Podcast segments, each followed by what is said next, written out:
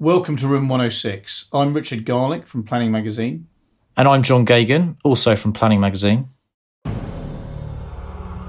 Every fortnight, we enter Room 106, the den of discomfort into which all new planning information is deposited, and extract the key things you need to know. The Labour Party has said it intends to allow councils to compulsorily acquire land for house building more cheaply than they can at present. We'll explore what that might mean. The government is proposing to further extend permitted development rights that apply to high street premises. We'll explain what's under consideration. And consultants are warning that the future of neighbourhood planning hangs in the balance due to uncertainty about a key grant programme. We'll also round up some of the other big news of the past fortnight. By the end of the show, you'll be in prime position to host the next office planning quiz. So, the moment of truth. Ready to go in? I guess so.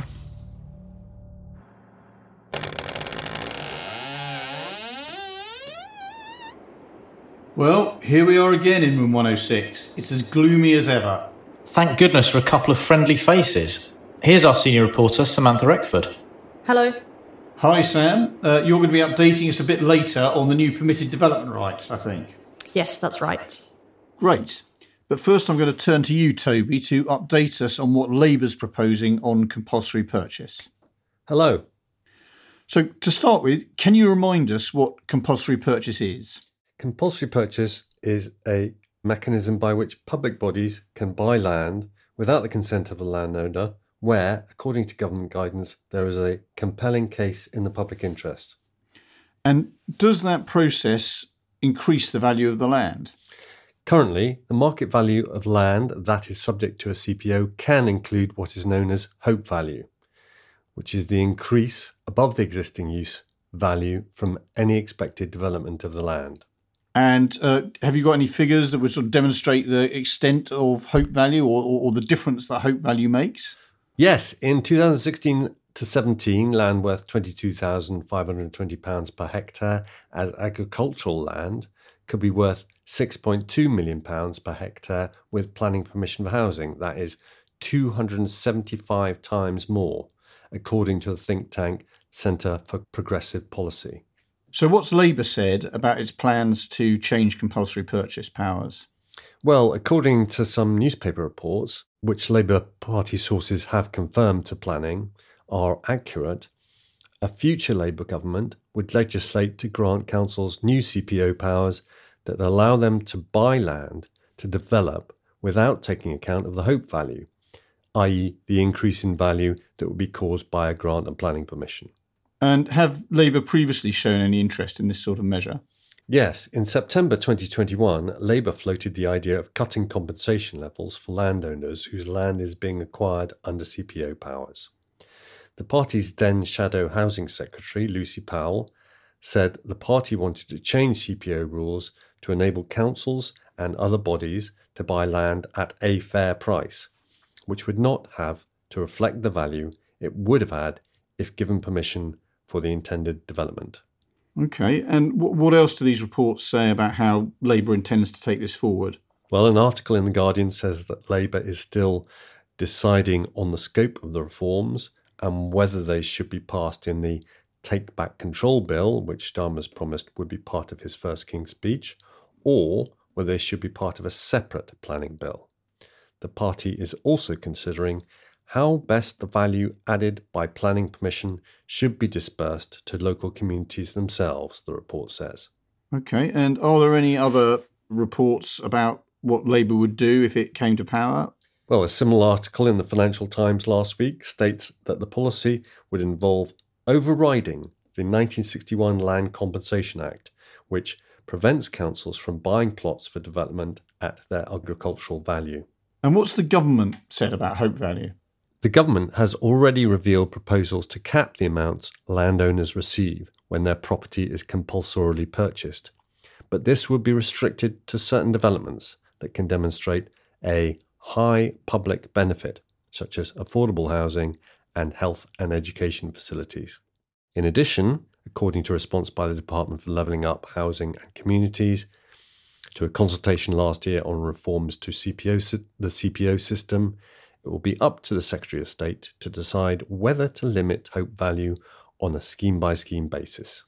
Okay, so quite interesting that what Labour's proposing actually isn't a million miles away from what the government is already saying it's going to do, albeit that the government is has been explicit that this is their plans relate specifically to affordable housing and health facilities, etc., etc., rather than a broader powers for, uh, for for house building. So, what are, what are what are people in the industry saying about Labour's plans? Well, one commentator warned that compulsory purchase takes a long time to process and is very costly and resource intensive for local planning authorities. He argued that the policy doesn't have the potential to deliver the homes as quickly or as cheaply as the headlines suggest.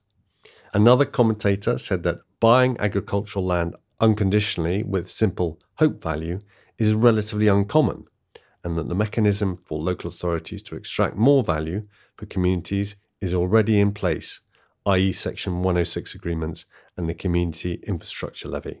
Okay, well, thank you very much, Toby. All sounds very interesting. Um, people can uh, read more about this on uh, planningresource.co.uk.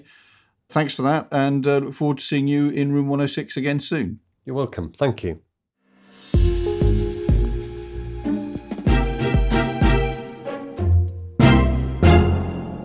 Okay, so now turning to Sam.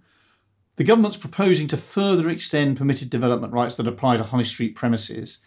So, what exactly is happening? What's under consideration? So, as part of its plans for high street rental auctions, the government is proposing to introduce two new permitted development rights for high street. The auctions, which are being brought forward via the Levelling Up and Regeneration Bill, the idea is that these will give local authorities a new power to require landlords to rent out persistently vacant commercial properties to new tenants. So, to sort of address this problem of vacancy on the high street. And as part of the wider consultation on the on the rental auctions, it's asking for views on two new permitted development rights. And uh, what would these two new rights allow? The first right would allow the temporary use of premises for the suitable high street use determined by the local authority for the term of the individual lease granted following the auction. So that would just be a, on a temporary basis, while the second would then enable the premises to continue with whatever that use is decided from the, the high street rental auction on a permanent basis once the initial lease period ends.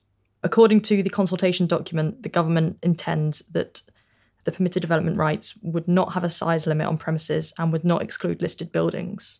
The thing that I was a bit confused by when I was reading this was obviously, uh, you know, famously the Class E use class, the new one that was created not many years ago, gives a great deal of flexibility to convert shops to restaurants and vice versa, and many, basically many traditional high street uses to other high street uses. So, why are these new rights needed, and, and what kind of conversions will they allow that wouldn't be a wouldn't be possible under Class E? Yeah, so the government does say clearly in the consultation document that it expects most of the change of uses from these rental auctions to be covered by Class C. However, it does highlight um, a couple of examples that wouldn't be covered under existing permitted development rights. So, for example, if a bidder was to propose a use for a building that's not currently in Class C, or the property does not currently fall under Class C but would become um, a Class E use, so the examples that the consultation document gives are community halls and pubs. Okay, well, perhaps a bit more about that later, but the idea of a, a, a, pub being sort of convertible under permitted development rights is potentially quite controversial. What else does the consultation say about the rights? So, as well as seeking views on the details of the rental auctions themselves and on the principle of the new rights, as in if they should be adopted, it also asks if the two permitted development rights should be subject to the prior approval process and if applicants should be charged the standard £96 prior approval fee for any applications for permanent changes of use. What do we know about any potential implications of this proposed change if it, if it came to pass? The campaign for Real Ale, known as CAMRA Group, has been particularly notable in its objection to the proposals. In a statement, it urged the government to rethink the plans, claiming that the move would effectively reintroduce rights that were removed in 2017 that had been proposed to let developers convert or demolish pubs without having to go through the formal planning application process. It said that the introduction of these rights could see pubs converted and divided up into multiple units without the need for planning permission and warns that this would risk losing high street pubs for good. Thank you very much for that, Sam, and uh, look forward to seeing you in room 106 again soon. See you soon.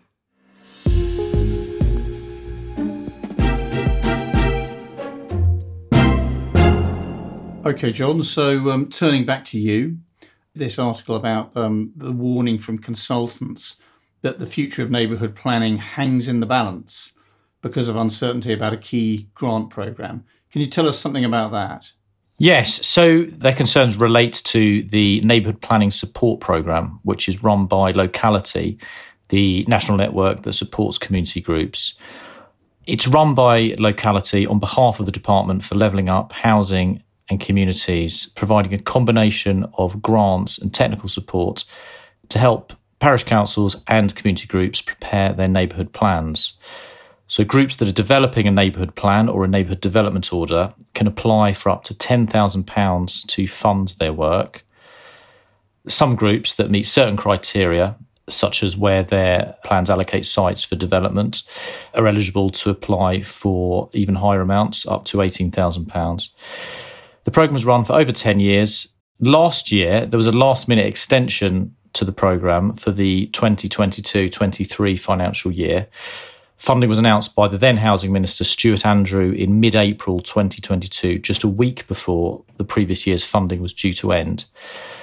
But this year, news of an extension of the programme into this financial year, 2023 24, has not yet materialised from the Housing Department. The funding ended at the end of the last financial year, and nobody knows what's going to happen this year.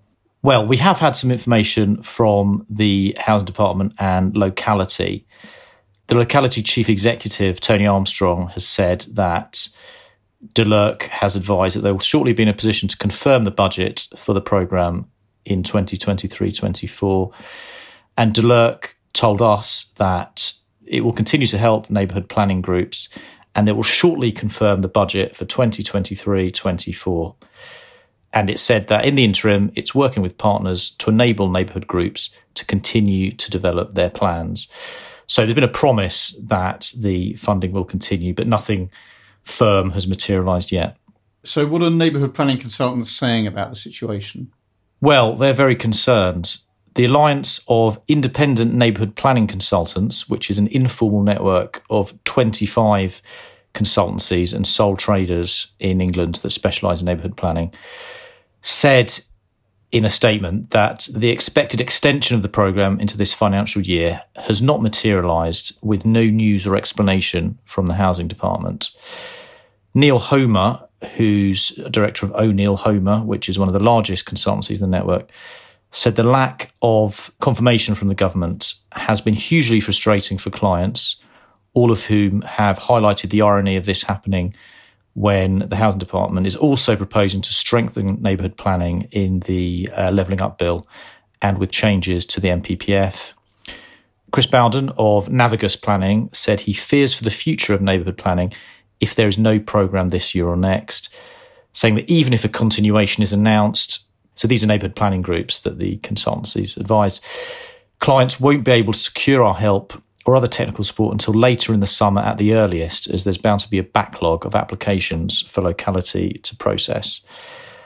Likewise, Jo Witherden, who's a director at Dorset Planning Consultant, said some neighbourhood plan groups that are almost through the process are now unable to finalise and submit their plans for examination. She said that some consultants who specialise in neighbourhood planning may begin to leave the sector for other planning work.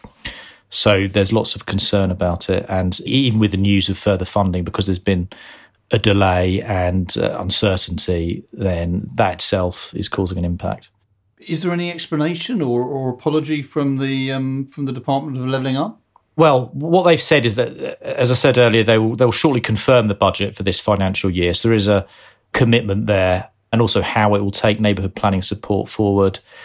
It says in the interim, it's continuing to work with partners to allow neighbourhood groups to continue to, to develop their plans. So they're saying that they are offering some support in the uh, until the programme is announced. But there's no explanation of why there's been a delay. Okay, well, thank you very much for that, John. Uh, we look forward to hearing how that all pans out. And uh, what else has been happening in the past week? Firstly, there's been some very sad news in the uh, planning consultancy sector.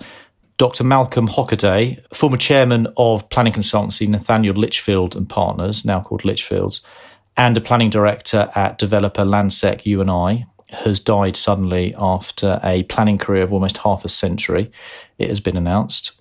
In other news, the government is to consult on changes to the National Planning Policy Framework to make local authorities pay particular regard to research and development needs and will update national planning guidance to ensure councils take fuller account of the commercial land needs of businesses and better plan for inward and high value investments, the Treasury has announced. In local government, a planning chairman has been suspended from his committee for three months after a council panel found that he improperly used his position to block a contentious planning application in his ward, and his conduct could be regarded as having brought the council into disrepute. In the courts, the Court of Appeal has upheld a High Court judgment, which means that a property owner will have to demolish a new building developed in the Greenbelt without planning permission. And finally, the Planning Minister, Rachel Maclean, has issued a statement saying that councils should consider including accommodation for children in care in their assessment of local housing need. Thanks, John. And of course, listeners can read more on these stories at planningresource.co.uk.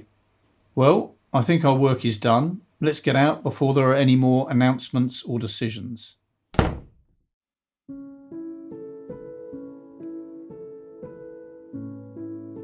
Great, that's another fortnight summarised. Yes, we'll be back with a bonus edition next week. Yes, absolutely. We're going to be looking into the new guidance about viability of development and affordable housing in London. Of course, the previous set of that guidance was very influential nationally, and it will be interesting to see if this will be equally so.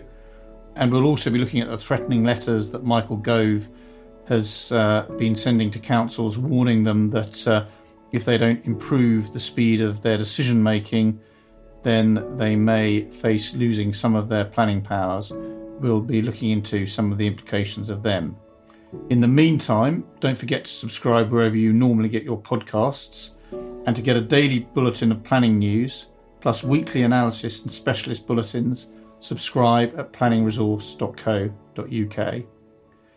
Look out for the Net Zero Connect conference, which is to be held on the 21st of June in Birmingham, in which planning is a partner. And our thanks to producers Hannah Holt from Haymarket Business Media and Daisy Chaku from Rethink. And thanks for listening. Goodbye.